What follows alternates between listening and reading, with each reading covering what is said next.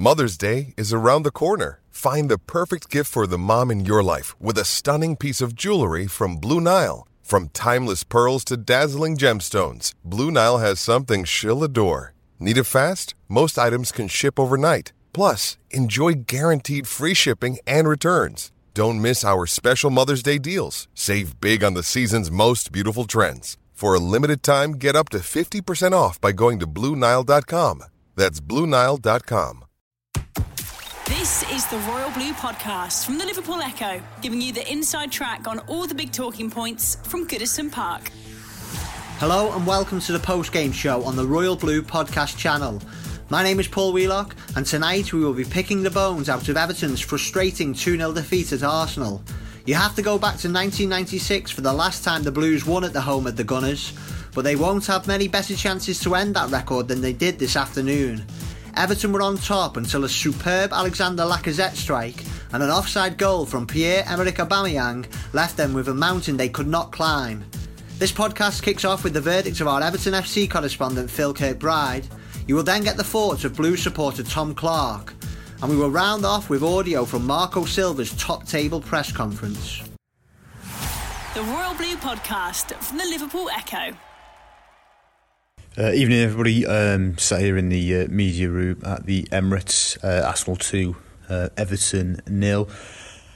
And sat here with, in, in many ways, conflicting emotions after what we've just seen. Um Look, the bottom line is it's another defeat, isn't it? It's another defeat here. It's the extension of a, a truly dismal club record uh, in this part of London.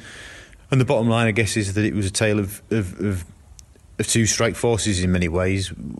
A, t- a team who took their chances, albeit one that should not have stood, and a team who didn't. Um, I think may, for many Evertonians, you know, many who've probably witnessed far too many of these games, too many they would care to remember, that will be the the feeling uh, travelling travelling back north this evening, that put our chances away and, and we come away with, with something, but we didn't. Um, yeah, for Silva and, and, and I'm sure for, for for some of the supporters as well, it was, there's a second side to this. It's, it's almost double-edged in the, in the context of what he's trying to do and what he's trying to build. In the middle of, of, of the two ends of the pitch, you know, in the middle of, of, of Arsenal's fine goal from Lacazette and the one that shouldn't have stood, and in the middle of chances for Walcott and Calvert-Lewin and Richarlison and forcing check into saves and, and Tosun and, and, and Keane, what have you, there was there was a, a, an approach and a type of performance that was encouraging. Um, Marco had, had set the team up to confidently and aggressively press Arsenal. It was as uncomfortable as I've seen Arsenal against us in a long time. Uh, usually it's pipe and slippers job, isn't it? Um, you know, and, and, and kind of for context, it was it was four nil at half-time in this game last season. Yeah, it was nil nil here. And it was Everton who had the best chances. So there was, re, there was, you know, for Marco, who was trying to build something long-term and, and find a solution to, to many problems, but this one is a as a, as a sort of microcosm of, of, of our problems, if you like. He was encouraged, and he, he felt that the, the the result was harsh given the performance. But then you go back and you think, well, we've had chances and haven't taken them, so you, we can't blame anybody else or anything. We only have ourselves to blame. It's a very difficult one, um, but we shall see. Obviously, again, and the, obviously the other the other sort of undisputable truth of it all is it's six league games now, six points. You know, there was improvements defensively, you could argue. I thought Keane and Zouma is the fourth, I think, different centre-back pairing we've used in the league this season were decent together, barring a few moments of lack of concentration here and there, but largely they were good. Um, Mina is, is still to come back. We think he'll be ready for Fulham. You know, Bernard's building minutes, et cetera. So there's reason, there is reason for hope, but equally at the same time, up front is an issue. You know, as much as the defensive, there might be defensive improvements on some respect today. Um, you know, if Richarlison doesn't score, if Walcott is having an off day, where are the goals coming from? You know, Dominic Calvert-Lewin has, has many positives as a, as a young, promising front man, but, but clearly he, he isn't clinical. Niassa wasn't even in the squad today, and we know what Umar brings. And Cenk Tosun, who came off the bench, is having a torrid run of form. So, yeah, ups and downs, positives, negatives, but obviously at the end of the day, it's sadly uh, another defeat. The Royal Blue Podcast from the Liverpool Echo. I'm Tom Clarke. I'm a regular on the View from the Gladys Street podcast for the Liverpool Echo, and that was another very frustrating result for Evertonians. Um, we got completely p- capitulated within a few minutes, and after that point we just didn't react, and we just seemed to be let down, didn't have a clue what had happened to us, and that really put Arsenal on the front foot. But the second goal was a very unlucky one to uh, concede, knowing that there was two arguable, one definite offside in the build-up to that play. Um, the goal was undoubtedly offside, and it's just ridiculous seeing goals like that against Everton all the time. Um, the linesman seemed to have a great view of it and just didn't react to it whatsoever, which was very, very annoying. I thought John Moss has a decent game, but that linesman just had an absolute shocker. And it calls the question again, when is V A R going to come into play? Because there's only so many awful decisions that referees and linesmen can make before it just has to has to be introduced. Um, so I'm hoping that'll come in as soon as possible, to be honest now. Um, yeah, that completely swung the momentum of the game, um, that few minutes and that second goal especially, because I thought if that second goal wouldn't have gone in, maybe Everton would have pushed a little bit more to get that equaliser in the last half hour. Um, so it was the second goal that really put us out of the game. I thought we should have been a lot more clinical in the first half. Um, we just looked too lazy on the, on the um, too casual having, having chances in front of goal. We've got to realise that there's not that many chances that are going to come up against the top side like Arsenal away, so you've really got to take those chances, and it comes down to quality in the, in the final third again really. When a ball falls to Aubameyang or Lacazette, you're pretty sure they're going to put it in, but when it falls to, for example, Calvert-Lewin, you just you're wondering either way what's going to happen. So it's a shame we haven't really got that uh, we haven't got that quality in the final third at the moment. um, Richarlison's return was a pick up for Everton, definitely in the first half especially. Um, you could tell having Richarlison back really brightened up our um, offensive play. Uh, Walcott was good on the other flank as well for the first half, until he some, somehow his eye just seemed to close over. I'm not sure what happened. It was uh, after he had the chance, and then suddenly he had, a, he had a completely closed eye. I thought he should have been brought off at half time, and if it wasn't against Arsenal, his former club, maybe he would have been in on another day, but surely that would have been one look in the changing room. I thought, right, his eyes completely closed over, he can't play the second half. So he, he just didn't really do anything in the second half because he was playing with one eye. He was eventually brought off for Bernard, who um, maybe didn't have as much of an influence as he could, um, as he did last week, um, even though he couldn't swing the result last week, and uh, he couldn't do so this week either. Um, he seems to be having a pre-season within the season, as many of the new signings are going to have to. Um, Tom Davis was captain today. I thought he was in the side pretty much just because we needed the captain, and we didn't really have anyone else to be captain today.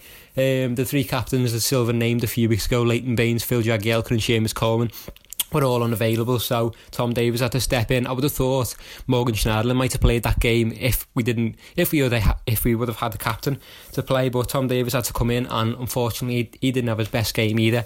His passing was uh, often astray, and In, in the final third often um, on occasions as, as well, which is de- very detrimental to Everton's offensive play. Um, we definitely had a better performance though. Um, it was a great first half really, because we just definitely were the better team, and to go to Arsenal and uh, be the better team away from home is definitely a good thing to do, especially on the back of a disappointing loss against West Ham.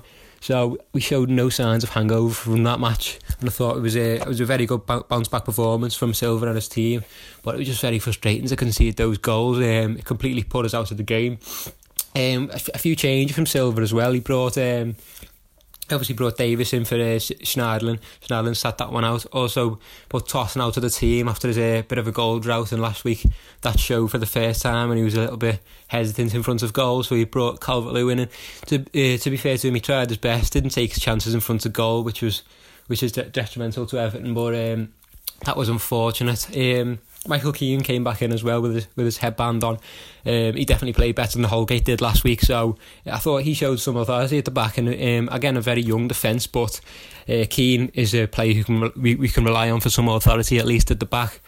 Um, so those changes were good, and um, I thought um, Silva made two of his substitutions. Um, Bernard, as I say, couldn't affect the game too much when he came on, but Um, overall, just uh, frustrating again for Everton. Um, just another unlucky performance, and it makes you think, when is the luck going to come for Everton? When is this going to swing around and we're, we're actually going to have some good luck? Because it just hasn't happened this season, and it's getting into the stage of the season where it really needs to be happening for Everton to do something this season. Um, obviously we can't we can't be getting on the players' backs and the managers' back, but I, I just put it down to luck at the moment, because it's terrible, terrible luck, and hopefully that'll swing around as soon as possible. The Royal Blue Podcast from the Liverpool Echo. Marco, you, you must have felt that your team probably deserved something from that game. Yeah. Afternoon.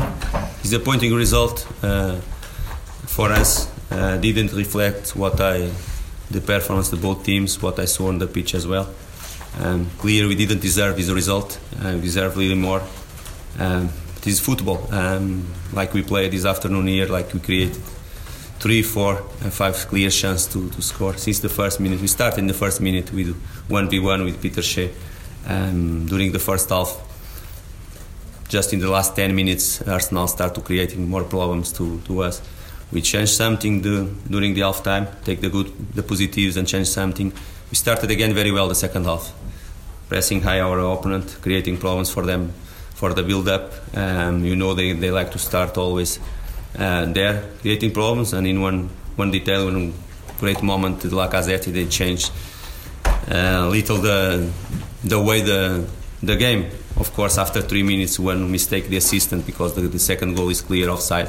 It's a big punch for our for our squad. But what I what I saw and what I is our team is uh, the image of our team. We keep working until the last minute. We create more chances as well. Possible to win and to come back again to fight to, to the result. To to resume, I think we didn't deserve the, the result. I think it was clear we deserve more this, this afternoon. Did you, I mean, that, that, that second goal, when you see an old mistake as obvious as that, how frustrating is that?